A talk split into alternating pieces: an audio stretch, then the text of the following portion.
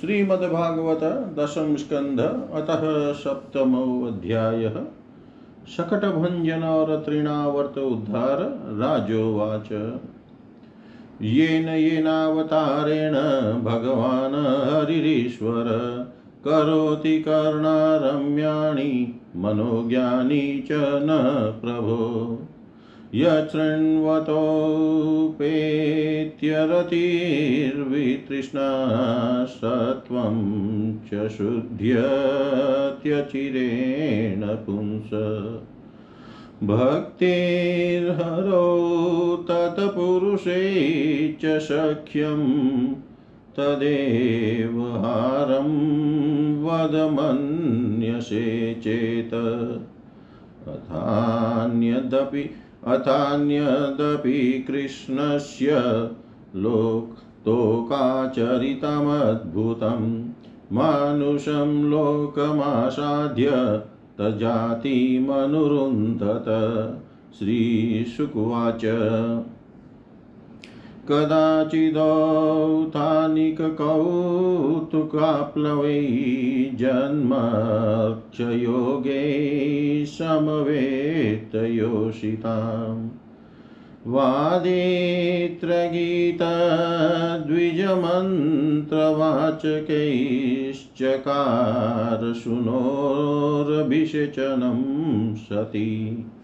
नन्दस्य पत्नी कृतमज्जनादिकं विप्रैकृतस्त्वस्त्ययनं सुपूजिते।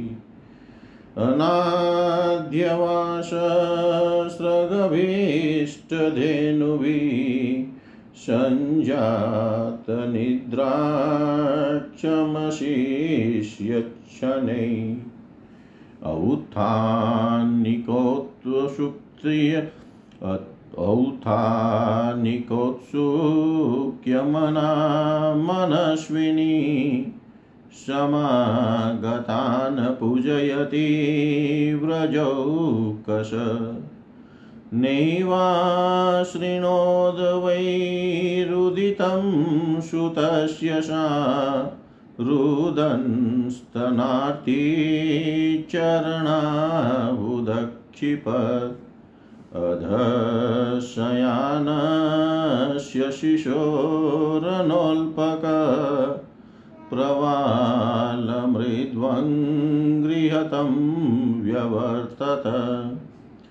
विध्वस्तनानारसकुप्यभाजनं व्यतयस्तचक्राच्च विभिन्कुबरम् दृष्ट्वा यशोदा प्रमुखा व्रजस्त्रिय औतानिके कर्मणिया समागता।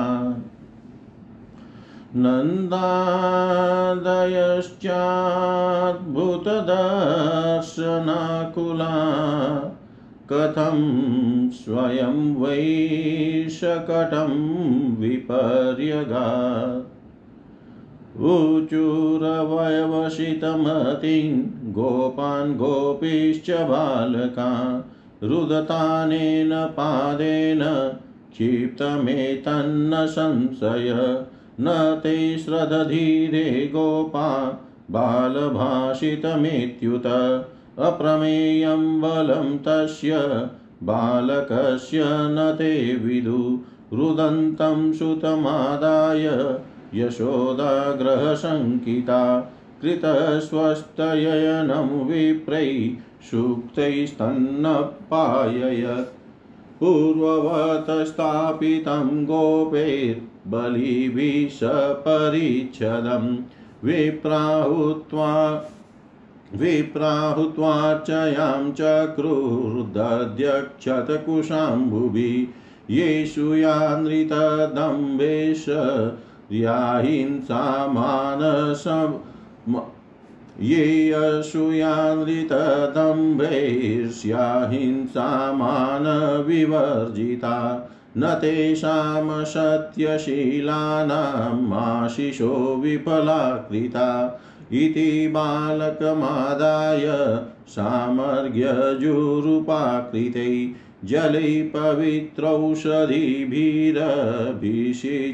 द्विजोतमे वाचयित्वा स्वस्तयनं नन्दगोपसमाहित भूत्वा चाग्निं द्विजातिभ्य प्रादादनं महागुणं गाव सर्वगुणोपेता वासस्रगृकममालिनी आत्मजाभ्युदयार्थाय प्रादाते चान्वयुञ्जत विप्रामन्त्रविधो युक्तास्तैर्या प्रोक्तास्तथाशिष ता निष्फला भविष्यन्ति न कदाचिदपि स्फुटम् एकदारोहमारूढं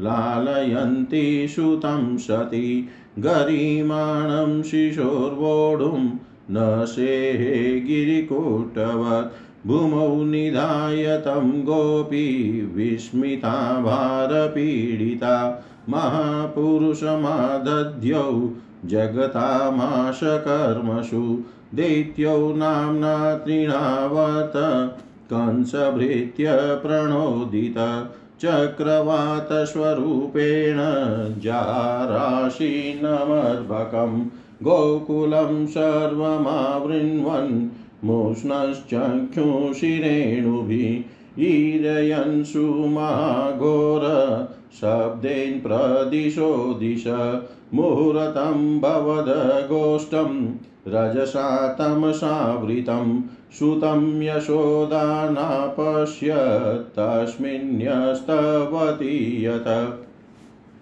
नापश्यत कश्चनात्मानं परं चापि विमोहित।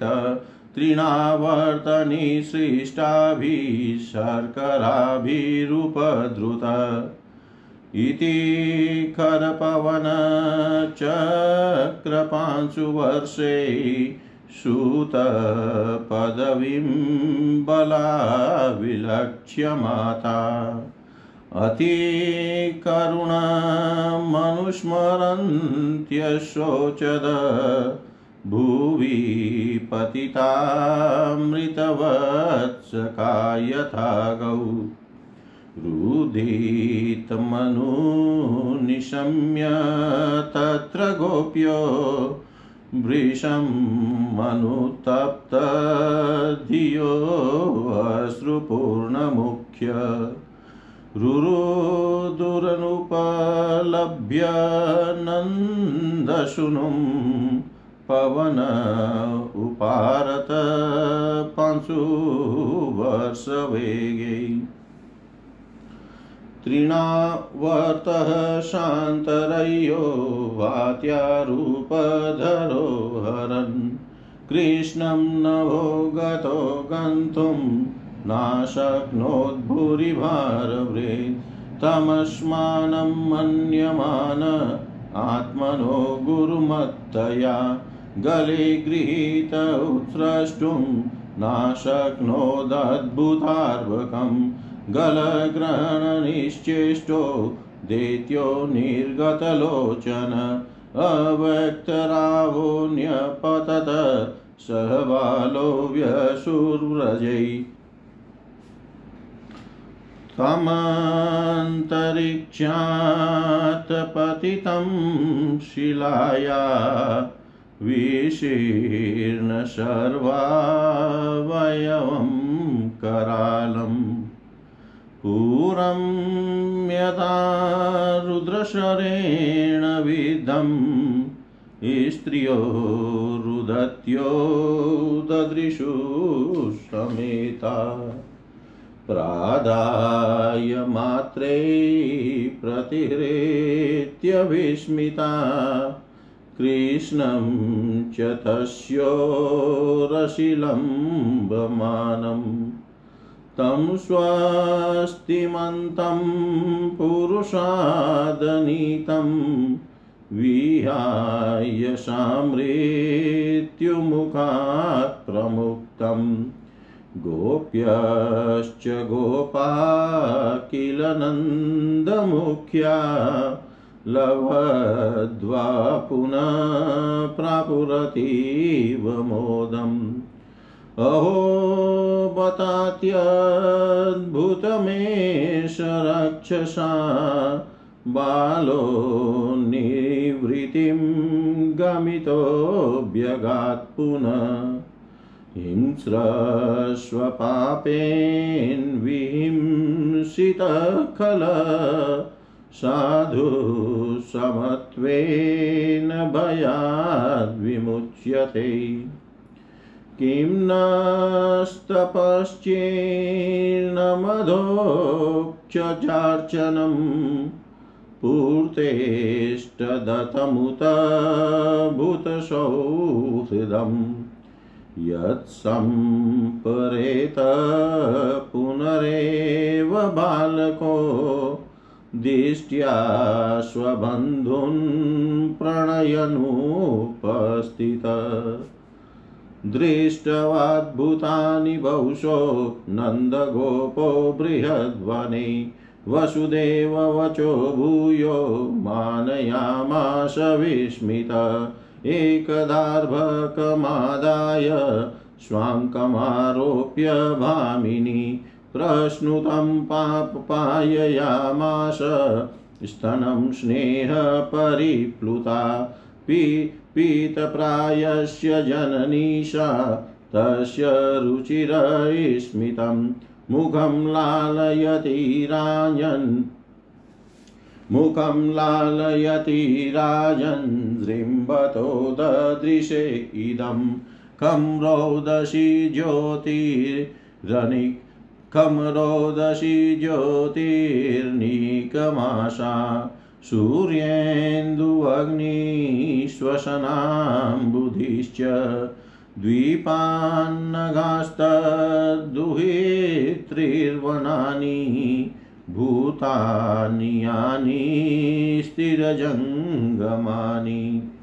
सावीक्ष्य विश्वं सहसा राजन् सञ्जातवेपथु। समील्य मृगसावाक्षी नेत्रे आशितसुविस्मिता सम्मिल्य मृगसावाक्षी नेत्रे आशित्सुविस्मिता जय जय श्रीमद्भागवते महापुराणे पारमहंस्यां संहितायां दशम स्कन्धे पूर्वार्धे तृणाभक्तमोक्षो नाम सप्तमोऽध्यायः। सर्वं श्रीशां सदाशिवार्पणम् अस्तु। ॐ विष्णवे नमः विष्णवे नमः विष्णवे नमः। सप्तमो अध्याय शकट भंजन और तृणावर्त उद्धार हिंदी भावार्थ, राजा परीक्षित ने पूछा, प्रभो सर्वशक्तिमान भगवान श्री हरि अनेकों अवतार धारण करके बहुत सी सुंदर एवं सुनने में मधुर लीलाएँ करते हैं। वे सभी मेरे हृदय को बहुत प्रिय लगती है। उनके श्रवण मात्र से, भगवत संबंधी कथा से, अरुचि और विविध विषयों की तृष्णा भाग जाती है।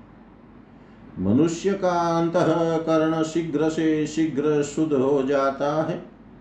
भगवान के चरणों में भक्ति और उनके भक्त जनों से प्रेम भी प्राप्त हो जाता है। यदि आप मुझे उनके श्रवण का अधिकारी समझते हो तो भगवान की उन्हीं मनोहर लीलाओं का वर्णन कीजिए। भगवान श्री कृष्ण ने मनुष्य लोक में प्रकट होकर मनुष्य जाति के स्वभाव का अनुसरण करते हुए जो बाल लीलाएँ की है, अवश्य ही वे अत्यंत अद्भुत है। इसलिए आप अब उनकी दूसरी बाल लीलाओं का भी वर्णन कीजिए। श्री सुखदेव जी कहते हैं, परीक्षित, एक बार भगवान श्री कृष्ण के करवट बदलने का अभिषेक उत्सव मनाया जा रहा था। उसी दिन उनका जन्म नक्षत्र भी था। घर में बहुत सी स्त्रियों की भीड़ लगी हुई थी। गाना बजाना हो रहा था। उन्हीं स्त्रियों के बीच में खड़ी हुई सती साध्वी यशोदा जी ने अपने पुत्र का अभिषेक किया। उस समय ब्राह्मण लोग मंत्र पढ़कर आशीर्वाद दे रहे थे। नंद रानी यशोदा जी ने ब्राह्मणों का खूब पूजन सम्मान किया। उन्हें अन्न, वस्त्र, माला, गाय आदि मुँह मांगी वस्तुएँ दी। जब यशोदा ने उन ब्राह्मणों द्वारा स्वस्ति वाचन कराकर स्वयं बालक के नहलाने आदि का कार्य संपन्न कर लिया, तब यह देख कर कि मेरे लल्ला के नेत्रों में नींद आ रही है। अपने पुत्र को धीरे से सैया पर सुला दिया। थोड़ी देर में श्याम सुंदर की आँखें खुली तो वे स्तन पान के लिए रोने लगे। उस समय मनस्विनी यशोदा जी उत्सव में आए वे व्रजवासियों के स्वागत सत्कार में बहुत ही तन्मय हो रही थी। इसलिए उन्हें श्री कृष्ण का रोना सुना ही नहीं पड़ा। तब श्री कृष्ण रोते रोते अपने पाँव उछालने लगे। शिशु श्री कृष्ण एक छकड़े के नीचे सोए हुए थे। उनके पाँव भी लाल लाल कोपलों के समान बड़े ही कोमल और नन्हे नन्हे थे। परंतु वह नन्ना सा पाँव लगते ही विशाल छकड़ा उलट गया।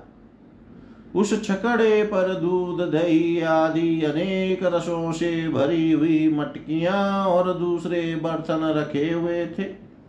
वे सब के सब फूट फाट गए और छकड़े के पहिए तथा धूरे अस्त व्यस्त हो गए। उसका जुआ फट गया। करवट बदलने के उत्सव में जितनी भी स्त्रियाँ आई हुई थी, वे सब और यशोदा, रोहिणी, नंद बाबा और गोपगण इस विचित्र घटना को देख कर व्याकुल हो गए।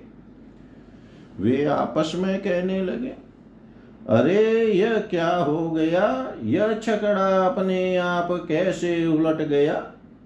वे इसका कोई कारण निश्चित न कर सके।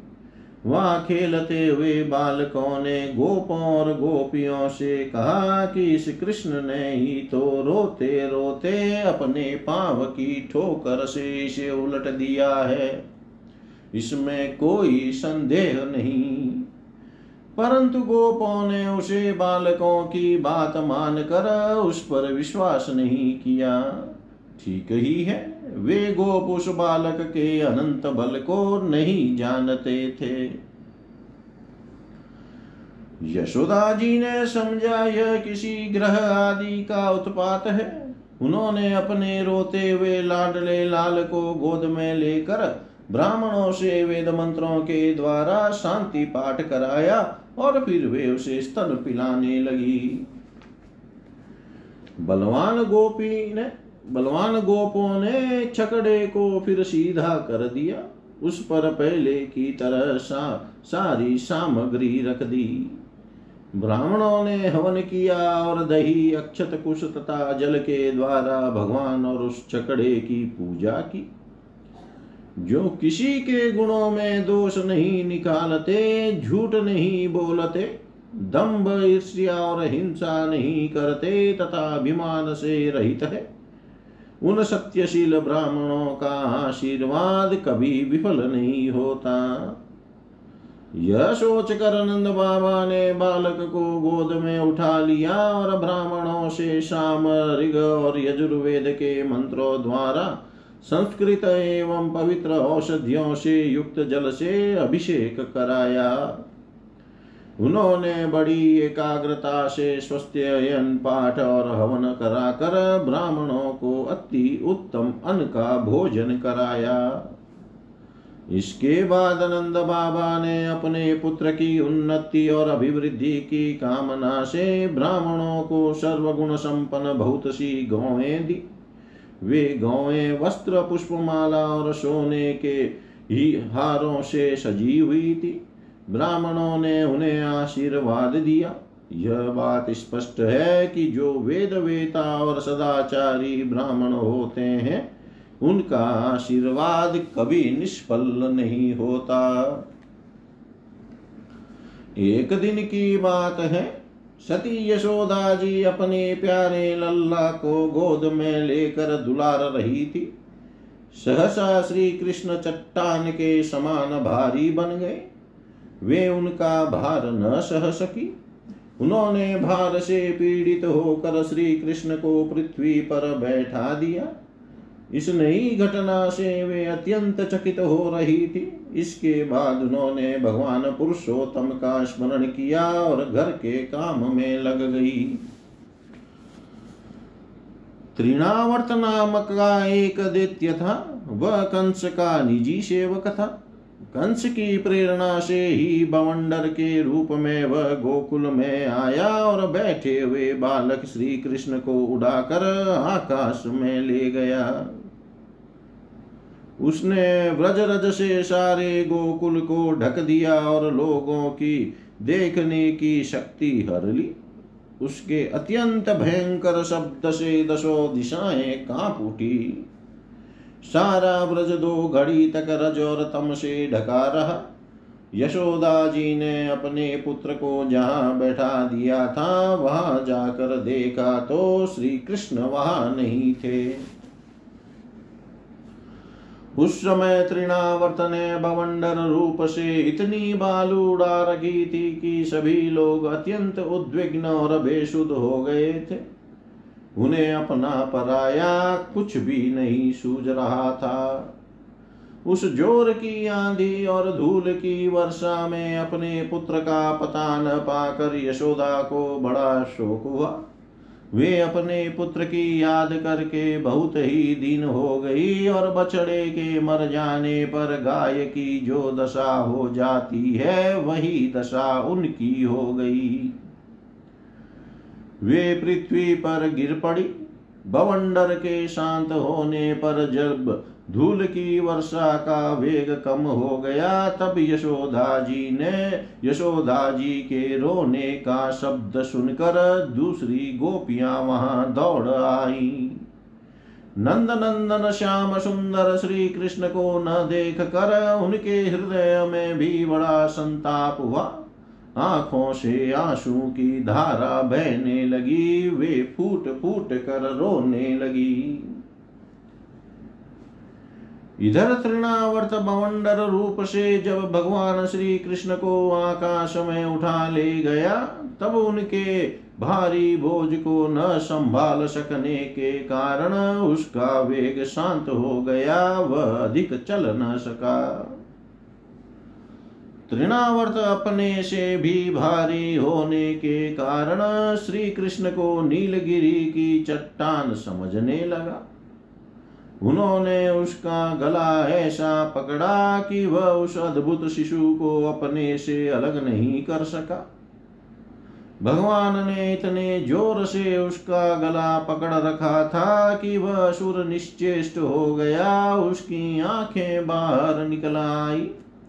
बोलती बंद हो गई, प्राण पखेरु उड़ गए। और बालक श्री कृष्ण के साथ वह व्रज में गिर पड़ा। वहाँ जो स्त्रियाँ इकट्ठी होकर रो रही थी, उन्होंने देखा कि वह विकराल दैत्य आकाश से एक चट्टान पर गिर पड़ा और उसका एक एक अंग चकनाचूर हो गया। ठीक वैसे ही जैसे भगवान शंकर के बाणों से आहत हो त्रिपुरासुर गिर गिर गिर कर चूर चूर हो गया था। भगवान श्री कृष्ण उसके वक्ष स्थल पर लटक रहे थे। यह देख कर गोपियाँ विस्मित हो गई। उन्होंने झटपट वहाँ जाकर श्री कृष्ण को गोद में ले लिया। और लाकर उन्हें माता को दे दिया। बालक मृत्यु के मुख से सकुशल लौट आया। यद्यपि उसे राक्षस आकाश में उठा ले गया था, फिर भी वह बच गया। इस प्रकार बालक श्री कृष्ण को फिर पाकर यशोदा आदि गोपियों तथा नंद आदि गोपों को अत्यंत आनंद हुआ।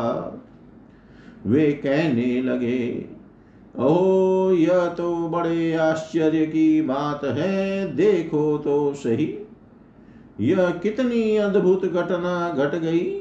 यह बालक राक्षस के द्वारा मृत्यु के मुख में डाल दिया गया था, परंतु फिर जीता जागता आ गया और उस हिंसक दुष्ट को उसके पाप ही खा गए।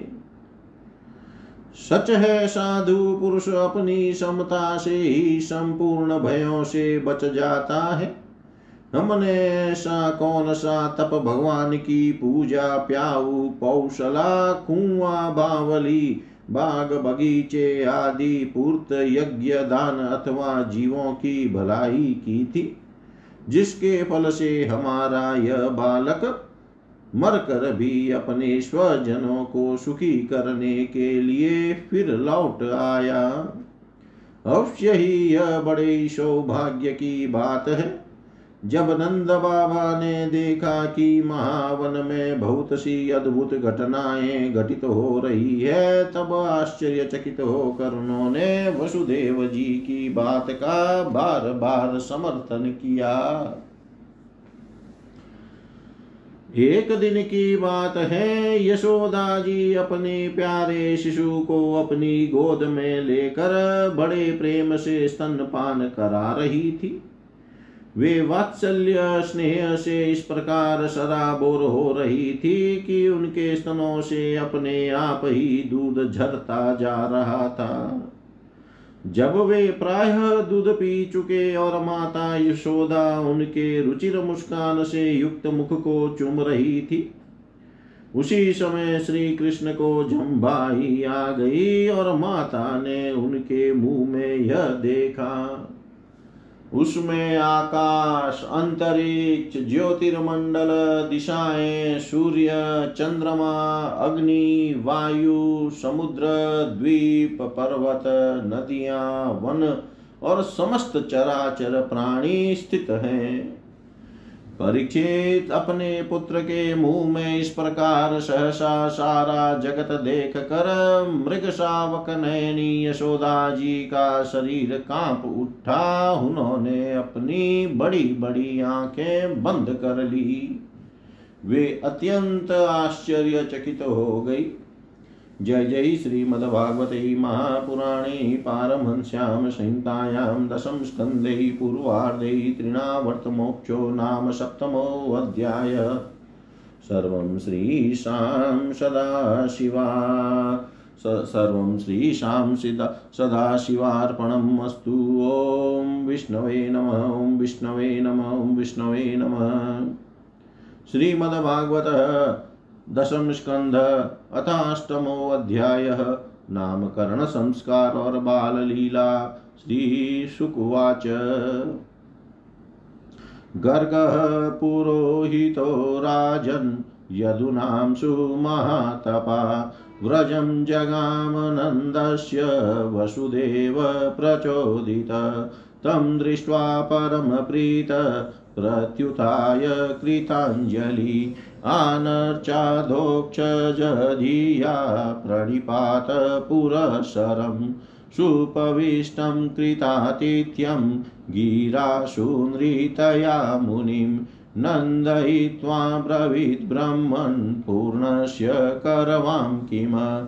महद्विचलनं नृणां गृहीणां दीनचेतसां निःश्रेययाश भगवन् कल्पते नान्यथा क्वचित्। ज्योतिषामयनं साक्षाद् यज्ज्ञानमतीन्द्रियं प्रणीतं भवता येन पुमान् वेदपरावरं त्वं हि ब्रह्मविदां श्रेष्ठ संस्कारान् कर्तुमर्हसि। बालयोर्नयोर्नृणां जन्मना ब्राह्मणो गुरु।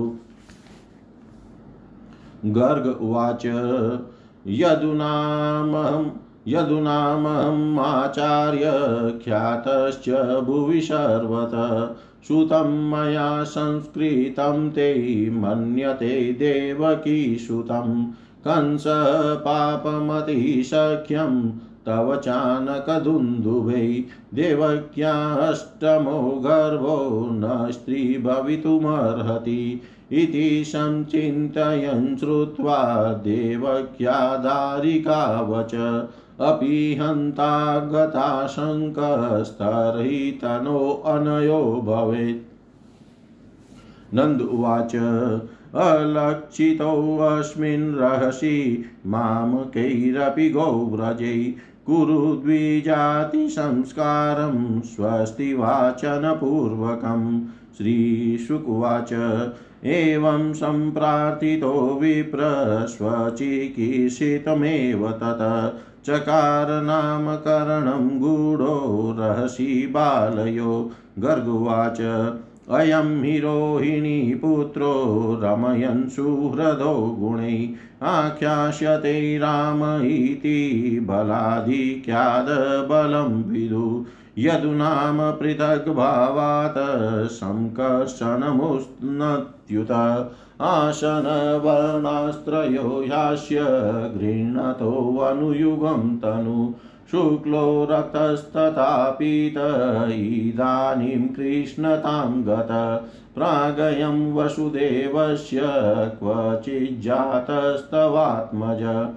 वासुदेव इति श्रीमानभिज्ञासं प्रचक्षते बहूनि सन्ति नामानि रूपाणि च सुतस्य ते गुणकर्मानुरूपाणि, तान्यं वेदनो जना। एष वश्रेयादास्यद् गोपगोकुलनन्दन। अनेन सर्वदुर्गाणि यूयुमञ्जस्तरिष्यत पुराणेन व्रजपते साध्वो दस्युपीडिता। अराजकैरक्ष्यमाणा जिज्ञुर्दस्यो न समेधिता य एतस्मिन् महाभागा प्रीतिं कुर्वन्ति मानवा। नारयोभिभवन्त्येतान् विष्णुपक्षानिवासुरा। तस्मानन्दात्मजोऽयं ते नारायणसमो गुणे श्रिया कीर्त्यानुभावेन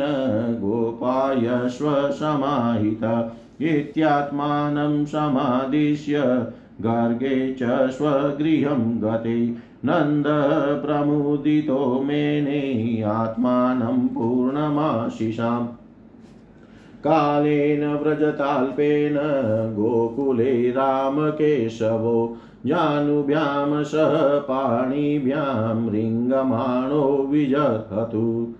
तावङ्घ्रियुग्ममनुकृष्य सरीसृपन्तौ। घोषप्रघोषरुचिरं व्रजकर्दमेषु तन्नादहृष्टमनसा वनुसृत्य लोकम् मुग्धप्रभीतवदुपेयतुरन्ति मात्रो तन्मातरौ निजसुतौ घृणया स्नुवन्त्यौ पङ्काङ्गरागरुचिरावुपगूय दौर्भ्यां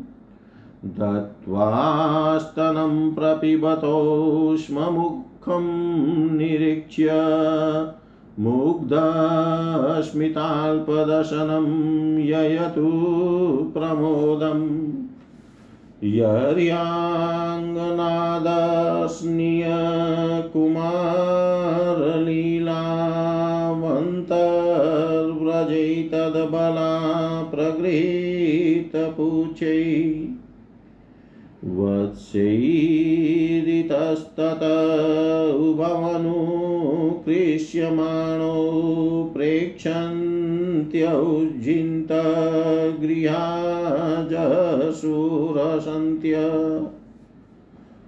सशृङ्गयङ्निधस्त्रयसि जलद्विजकण्टकेभ्य क्रीडा परावति चलौ स्वसुतौ निषेधम्।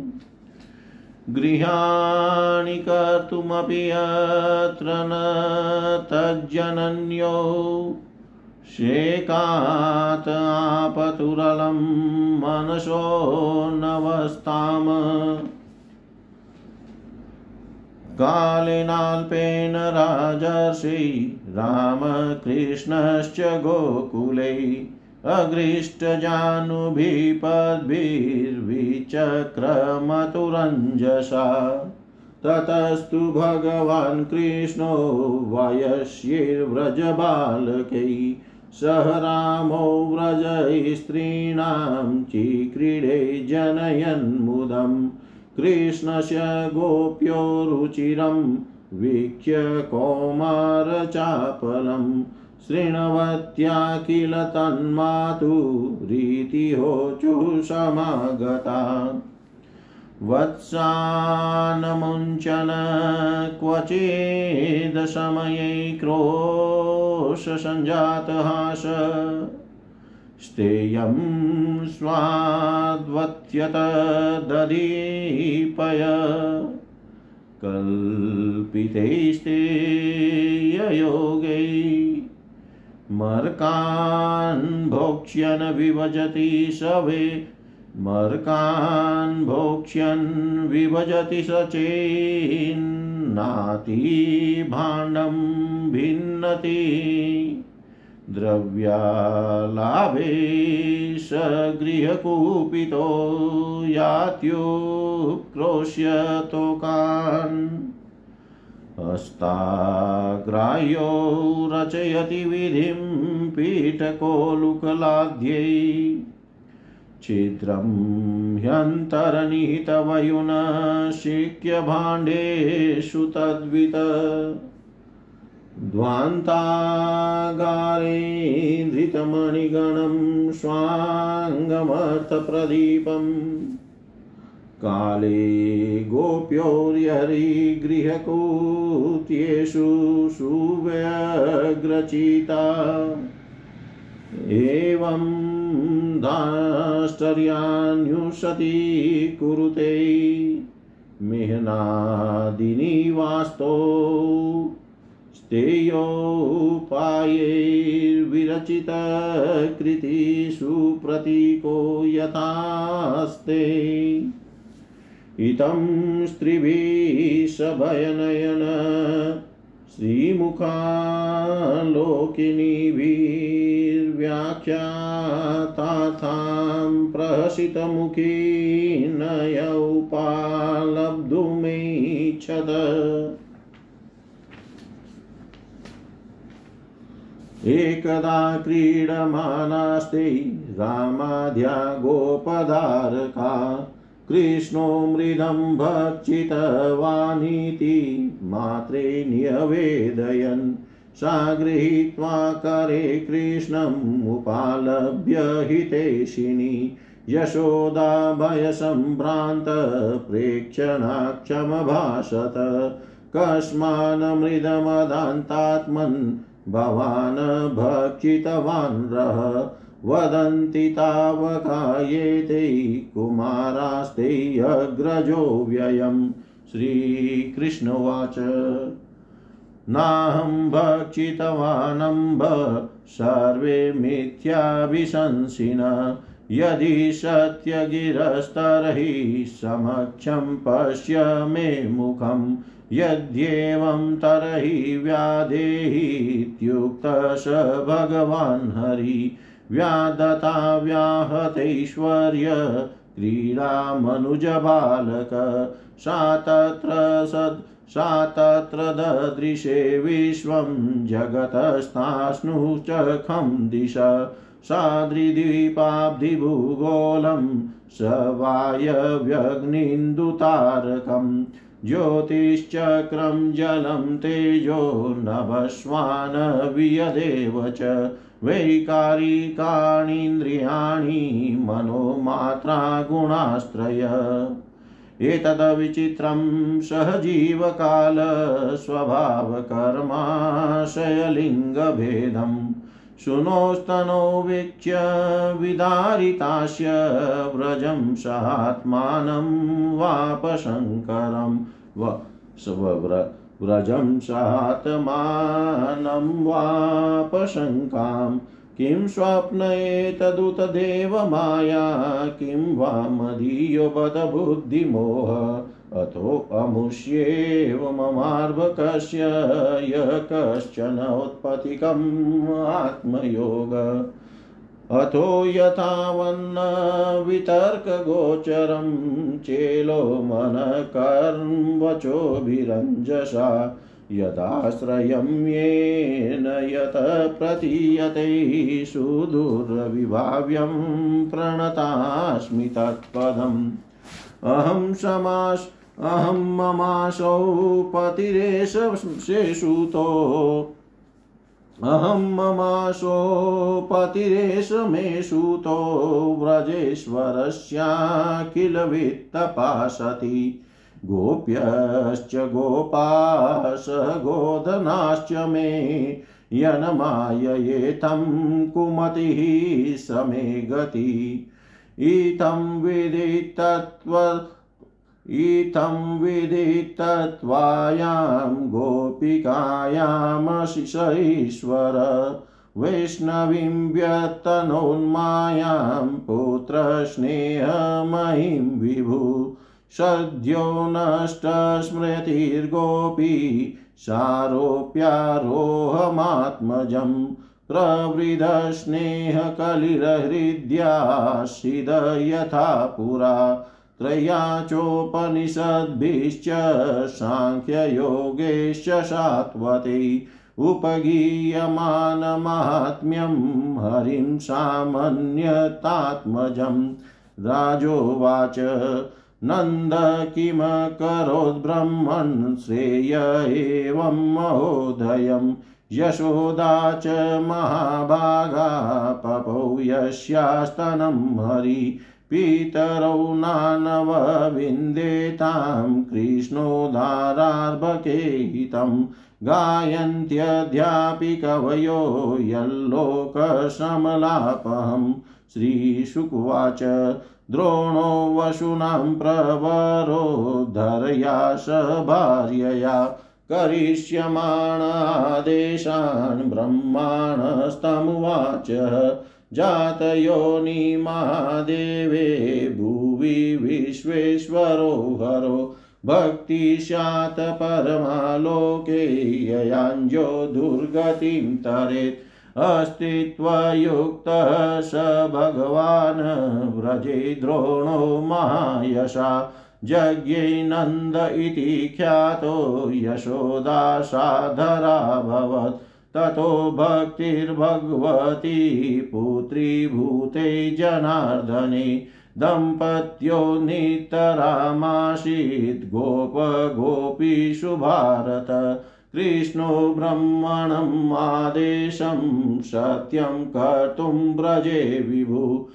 सह रामो वशंश्चक्रे तेषां प्रीतिं स्वलीलया। सह रामो वशंश्चक्रे तेषां प्रीतिं स्वलीलया। जय जय श्रीमद्भागवते महापुराणे पारमहंस्यां संहितायां दशमस्कन्धे पूर्वार्धे विश्वरूपदर्शने अष्टमोऽध्यायः सर्वं श्रीशां सदाशिवार्पणम् अस्तु। ॐ विष्णवे नमः, ॐ विष्णवे नमः, ॐ विष्णवे नमः। अष्टमो अध्याय नामकरण संस्कार और बाल लीला हिंदी भावार्थ। श्री सुखदेव जी कहते हैं, परीक्षित, यदुवंशियों के कुल पुरोहित थे श्री गर्गाचार्य जी।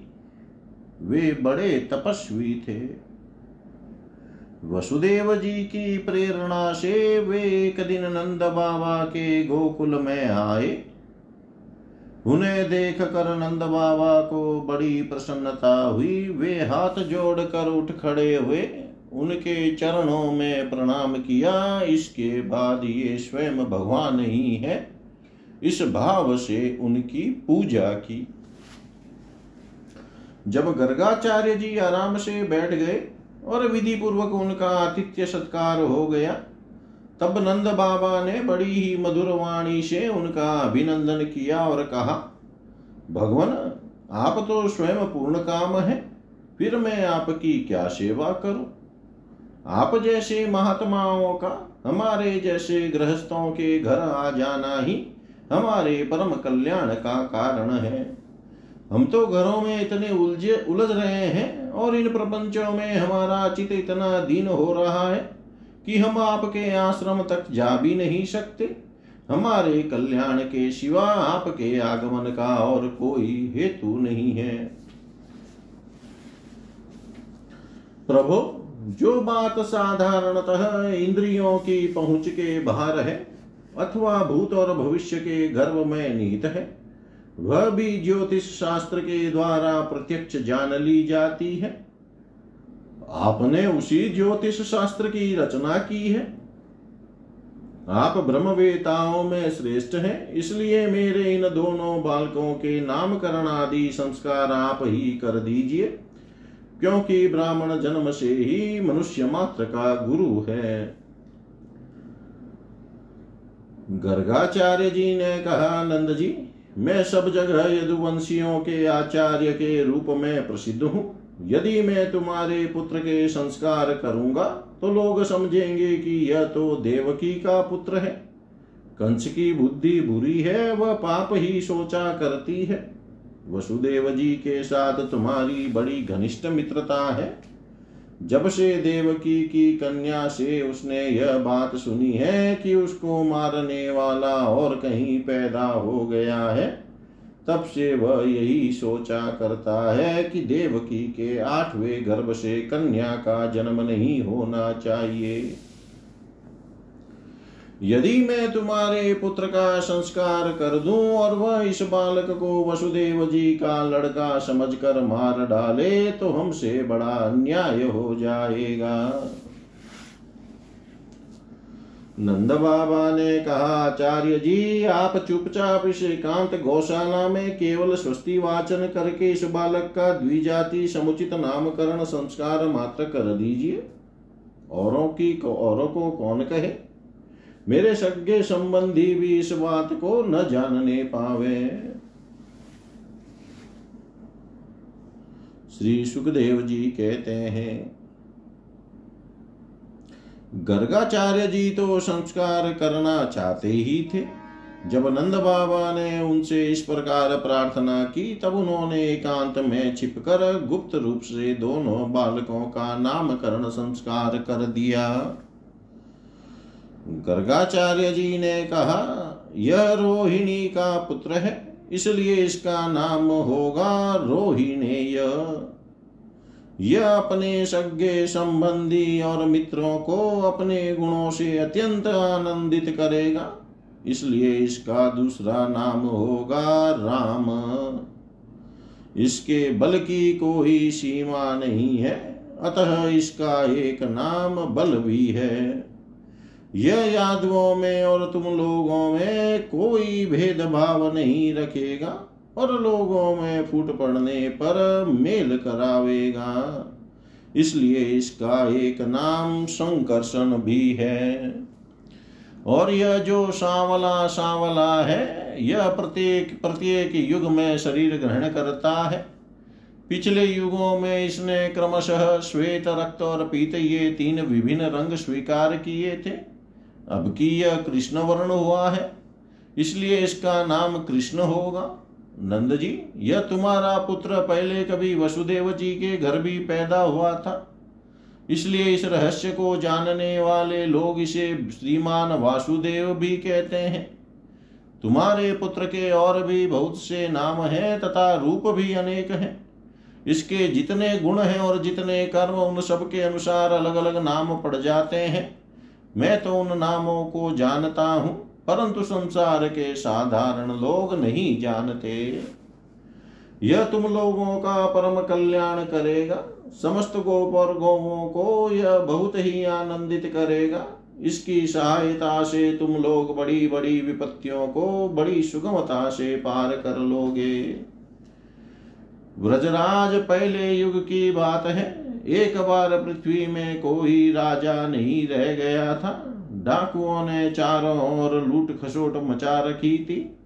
तब तुम्हारे इसी पुत्र ने सज्जन पुरुषों की रक्षा की और इससे बल पाकर उन लोगों ने लुटेरों पर विजय प्राप्त की। जो मनुष्य तुम्हारे इस सांवले सलोने शिशु से प्रेम करते हैं, वे बड़े भाग्यवान हैं। जैसे विष्णु भगवान के कर कमलों की छत्र छाया में रहने वाले देवताओं को असुर नहीं जीत सकते वैसे ही इससे प्रेम करने वालों को भीतर या बाहर किसी भी प्रकार के शत्रु जीत नहीं सकते। नंद जी चाहे जिस दृष्टि से देखें, गुण में, संपत्ति और सौंदर्य में, कीर्ति और प्रभाव में, तुम्हारा यह बालक साक्षात भगवान नारायण के समान है। तुम बड़ी सावधानी और तत्परता से इसकी रक्षा करो। इस प्रकार नंद बाबा को भली भांति समझा कर आदेश देकर गर्गाचार्य जी अपने आश्रम को लौट गए। उनकी बात सुनकर नंद बाबा को बड़ा ही आनंद हुआ। उन्होंने ऐसा समझा कि मेरी सब आशा लालसाएँ पूरी हो गई। अब मैं कृतकृत्य हूँ।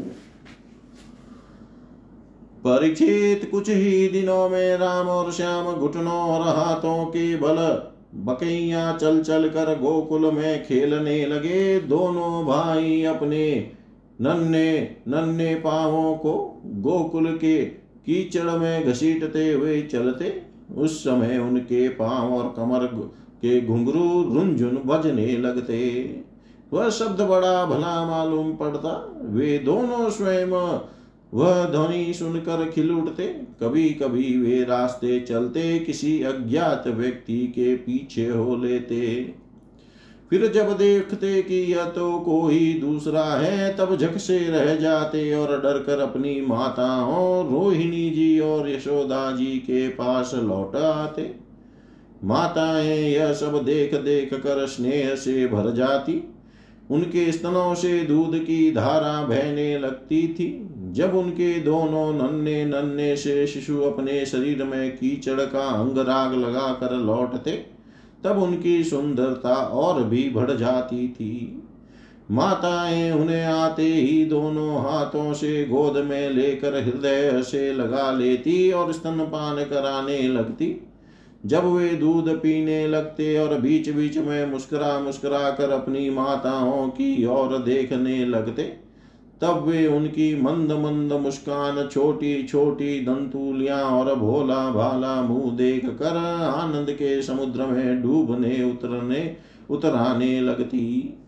जब राम और श्याम दोनों कुछ और बड़े हुए, तब व्रज में घर के बाहर ऐसी ऐसी बाल लीलाएँ करने लगे, जिन्हें गोपियाँ देखती ही रह जाती। जब वे किसी बैठे हुए बछड़े की पूंछ पकड़ लेते और बछड़े डर कर इधर उधर भागते, तब वे दोनों और भी ज़ोर से पूंछ पकड़ लेते और बछड़े उन्हें घसीटते हुए दौड़ने लगते। गोपियाँ अपने घर का काम धंधा छोड़कर यही सब देखती रहती और हँसते हँसते लोटपोट होकर परम आनंद में मग्न हो जाती। कन्हैया और बलदाऊ दोनों ही बड़े चंचल और बड़े खिलाड़ी थे। वे कहीं हरिण गाय आदि सिंह वाले पशुओं के पास दौड़ जाते तो कहीं धधकती हुई आग से खेलने के लिए कूद पड़ते। कभी दांत से काटने वाले कुत्तों के पास पहुँच जाते तो कभी आँख बचाकर तलवार उठा लेते। कभी कुएँ या गड्ढे के पास जल में गिरते गिरते बचते, कभी मोर आदि पक्षियों के निकट चले जाते और कभी कांटों की ओर बढ़ जाते थे। माताएँ उन्हें बहुत बरजती, परंतु उनकी एक न चलती। ऐसी स्थिति में वे घर का काम धंधा भी नहीं संभाल पाती। उनका चित बच्चों को भय की वस्तुओं से बचाने की चिंता से अत्यंत चंचल रहता था। राज से कुछ ही दिनों में यशोदा और रोहिणी के लाडले लाल घुटनों का सहारे लिए बिना अनायास ही खड़े होकर गोकुल में चलने फिरने लगे। ये व्रजवासियों के कन्हैया स्वयं भगवान है, परम सुंदर और परम मधुर। अब वे और बलराम अपनी ही उम्र के ग्वाल बालों को अपने साथ लेकर खेलने के लिए व्रज में निकल पड़ते और व्रज की भाग्यवती गोपियों को निहाल करते हुए तरह तरह के खेल करते, खेल खेलते। उनके बचपन की चंचलताएँ बड़ी ही अनोखी होती थी। गोपियों को तो वे बड़ी ही सुंदर और मधुर लगती। एक दिन सबकी सब इकट्ठी सब होकर नंद बाबा के घर आई और यशोदा माता को सुना सुना कर कन्हैया के कर, करतूत कहने लगी। अरे यशोदा, यह तेरा काना बड़ा नटखट हो गया है। गाय धोने के समय न होने पर भी यह बछड़ों को खोल देता है और हम डांटती है तो उठा, ठट्ठा ठट्ठा ठटा कर हंसने लगता है। यह चोरी के बड़े बड़े उपाय करके हमारे मीठे मीठे दही दूध चुरा चुरा कर खा जाता है। केवल अपने ही खाता तो भी एक बात थी। यह तो सारा दूध दही वानरों को बांट देता है और जब वे भी पेट भर जाने पर नहीं खा पाते, तब यह हमारे माटों को ही फोड़ डालता है। यदि घर में कोई वस्तु से नहीं मिलती तो यह घर और घर वालों पर बहुत खींचता है और हमारे बच्चों को रुलाकर भाग जाता है। जब हम दही, दूध को चीकों पर रख देती है और इसके छोटे छोटे हाथ वहाँ तक नहीं पहुँच पाते, तब यह बड़े बड़े उपाय रचता है। कहीं दो चार पीड़ों को एक के ऊपर एक रख देता है, कहीं उखल पर चढ़ जाता है तो कहीं उखल पर पीढ़ा रख देता है। कभी कभी तो अपने किसी साथी के कंधे पर भी चढ़ जाता है। जब इतने पर ही काम नहीं चलता, तब यह नीचे से ही उन बर्तनों में छेद कर देता है। इसे इस बात की पकी पहचान रहती है कि किस छींके पर किस बर्तन में क्या रखा है। और ऐसे ढंग से छेद करना जानता है कि किसी को पता तक न चले। जब हम अपनी वस्तुओं को बहुत अंधेरे में छिपा देती है, तब नंद रानी, तुमने जो इसे बहुत से मणिमय आभूषण पहना रखे हैं, उनके प्रकाश से अपने आप ही सब कुछ देख लेता है। इसके शरीर में भी ऐसी ज्योति है कि जिससे इसे सब कुछ दिख जाता है। यह इतना चालाक है कि कब कौन कहाँ रहता है, इसका पता रखता है, और जब हम सब घर के काम धंधों में उलझी रहती है, तब यह अपना काम बना लेता है। ऐसा करके भी ढिठाई की बातें करता है, उल्टे हमें ही चोर बनाता है और अपने घर का मालिक बन जाता है। इतना ही नहीं, यह हमारे लिपे पूते स्वच्छ घरों में मूत्र आदि भी कर देता है। तनिक देखो तो इसकी और वहाँ तो चोरी के अनेकों उपाय करके काम बनाता है और यहाँ मालूम हो रहा है, मानो पत्थर की मूर्ति खड़ी हो।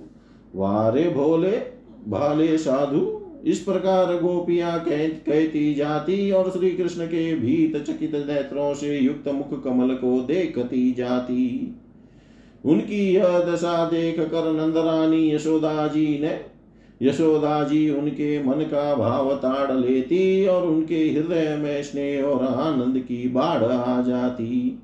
वे इस प्रकार हंसने लगती कि अपने लाडले कन्हैया को इस बात का उल्हाना भी न दे पाती, डांटने की बात तक नहीं सोच पाती। एक दिन बलराम आदि ग्वाल बाल श्री कृष्ण के साथ खेल रहे थे। उन लोगों ने माँ यशोदा के पास आकर कहा, माँ, कन्हैया ने मिट्टी खाई है। हितेशिनी यशोदा ने श्री कृष्ण का हाथ पकड़ लिया। उस समय श्री कृष्ण की आँखें डर के मारे नाच रही थी। यशोदा मैया ने डांट कर कहा, क्यों रे नटखट? तू बहुत ढीठ हो गया है। तूने अकेले में छिप कर मिट्टी क्यों खाई? देख तो तेरे दल के तेरे सखा क्या कह रहे हैं। तेरे बड़े भैया बलदाऊ भी तो उन्हीं की ओर से गवाही दे रहे हैं। भगवान श्री कृष्ण ने कहा, माँ, मैंने मिट्टी नहीं खाई, ये सब झूठ बक रहे हैं। यदि तुम इन्हीं की बात सच मानती हो तो मेरा मुँह तुम्हारे सामने ही है। तुम अपनी आँखों से देख लो। यशोदा जी ने कहा, अच्छी बात, यदि ऐसा है तो मुँह खोल। माता के ऐसा कहने पर भगवान श्री कृष्ण ने अपना मुँह खोल दिया। परीक्षित भगवान श्री कृष्ण का ऐश्वर्य अनंत है। वे केवल लीला के लिए ही मनुष्य के बालक बने हुए हैं। यशोदा जी ने देखा कि उनके मुँह में चर अचर संपूर्ण जगत विद्यमान है। आकाश व शून्य जिसमें किसी की गति नहीं। दिशाएँ, पहाड़, द्वीप और समुद्रों के सहित सारी पृथ्वी। बहने वाली वायु, विद्युत अग्नि, चंद्रमा और तारों के साथ संपूर्ण ज्योतिर्मंडल जल तेज पवन वियत प्राणियों के चलने फिरने का आकाश, वैकारिक अहंकार कार्य, अहंकार के कार्य देवता, मन इंद्रिय पंच तन मात्राएँ और तीनों गुण श्री कृष्ण के मुख में दिख पड़े। परीक्षित जीव काल स्वभाव कर्म उनकी वासना और शरीर आदि के द्वारा विभिन्न रूपों में दिखने वाला यह सारा विचित्र संसार संपूर्ण व्रज और अपने आप को भी यशोदा जी ने श्री कृष्ण के नन्हे से खुले हुए मुख में देखा। वे बड़ी शंका में पड़ गई। वे सोचने लगे कि यह कोई स्वप्न है या भगवान की माया। कहीं मेरी बुद्धि में ही तो कोई भ्रम नहीं हो गया है। संभव है मेरे इस बालक में ही कोई जन्मजात योग सिद्धि हो, जो चित मन, कर्म और वाणी के द्वारा ठीक ठीक तथा सुगमता से अनुमान के विषय नहीं होते। यह सारा विश्व जिनके आश्रित है, जो इसके प्रेरक है और जिनकी सत्ता से ही इसकी प्रतीति होती है। जिनका स्वरूप सर्वथा अचिंत्य है, उन प्रभु को मैं प्रणाम करती हूँ। यह मैं हूँ और ये मेरे पति तथा यह मेरा लड़का है। साथ ही मैं ब्रजराज की समस्त संपत्तियों की स्वामिनी धर्म पत्नी हूँ। ये गोपियाँ गोप और गोधन मेरे अधीन है। जिनकी माया से मुझे इस प्रकार की कुमति घेरे हुए हैं, वे भगवान ही मेरे एकमात्र आश्रय है, मैं उन्हीं की शरण में हूँ। जब इस प्रकार यशोदा माता श्री कृष्ण का तत्व समझ गई, तब सर्वशक्तिमान सर्वव्यापक प्रभु ने अपनी पुत्र स्नेह मही वैष्णवी योग माया का उनके हृदय में संचार कर दिया। यशोदा जी को तुरंत वह घटना भूल गई। उन्होंने अपने दुलारे लाल को गोद में उठा लिया। जैसे पहले उनके हृदय में प्रेम का समुद्र उमड़ता रहता था, वैसे ही फिर उमड़ने लगा। सारे वेद, उपनिषद, सांख्य, योग और भक्त जन जिनके महात्म्य का गीत गाते गाते गाते नहीं, उन्हीं भगवान को यशोदा जी अपना पुत्र मानती थी। राजा परीक्षित ने पूछा, भगवान, नंद बाबा ने ऐसा कौन सा बहुत बड़ा मंगलमय साधन किया था? और परम भाग्यवती यशोदा जी ने भी ऐसी कौन सी तपस्या की थी, जिसके कारण स्वयं भगवान ने अपने श्री मुख से उनका स्तन पान किया? भगवान श्री कृष्ण की वे बाल लीलाएँ जो वे अपने ऐश्वर्य और महता आदि को छिपाकर ग्वाल वालों में करते हैं। इतनी पवित्र है कि उनका श्रवण कीर्तन करने वाले लोगों के भी सारे पाप ताप शांत हो जाते हैं। त्रिकालदर्शी ज्ञानी पुरुष आज भी उनका गान करते रहते हैं। वे ही लीलाएँ उनके जन्मदाता माता पिता देव की वसुदेव जी को देखने तक को न मिली। और नंद यशोदा उनका पार सुख लूट रहे हैं, इसका क्या कारण है? श्री सुखदेव जी ने कहा परीक्षित नंद बाबा पूर्व जन्म में एक श्रेष्ठ वसु थे। उनका नाम था द्रोण और उनकी पत्नी का नाम था धरा। उन्होंने ब्रह्मा जी के आदेशों का पालन करने की इच्छा से उनसे कहा भगवान जब हम पृथ्वी पर जन्म ले तब जगदीश्वर भगवान श्री कृष्ण में हमारी अनन्य प्रेममयी भक्ति हो। जिस भक्ति के द्वारा संसार में लोग अनायास ही दुर्गतियों को पार कर जाते हैं, ब्रह्मा जी ने कहा, ऐसा ही होगा। वे ही परम यशस्वी, भगवनमय, द्रोण व्रज में पैदा हुए और उनका नाम हुआ आनंद और वे ही धरा इस जन्म में यशोदा के नाम से उनकी पत्नी हुई परीक्षित अब इस जन्म में जन्म मृत्यु के चक्र में, चक्र से छुड़ाने वाले भगवान उनके पुत्र हुए और समस्त गोप गोपियों की अपेक्षा इन पति पत्नी नंद और यशोदा यशोदा जी का उनके प्रति अत्यंत प्रेम हुआ।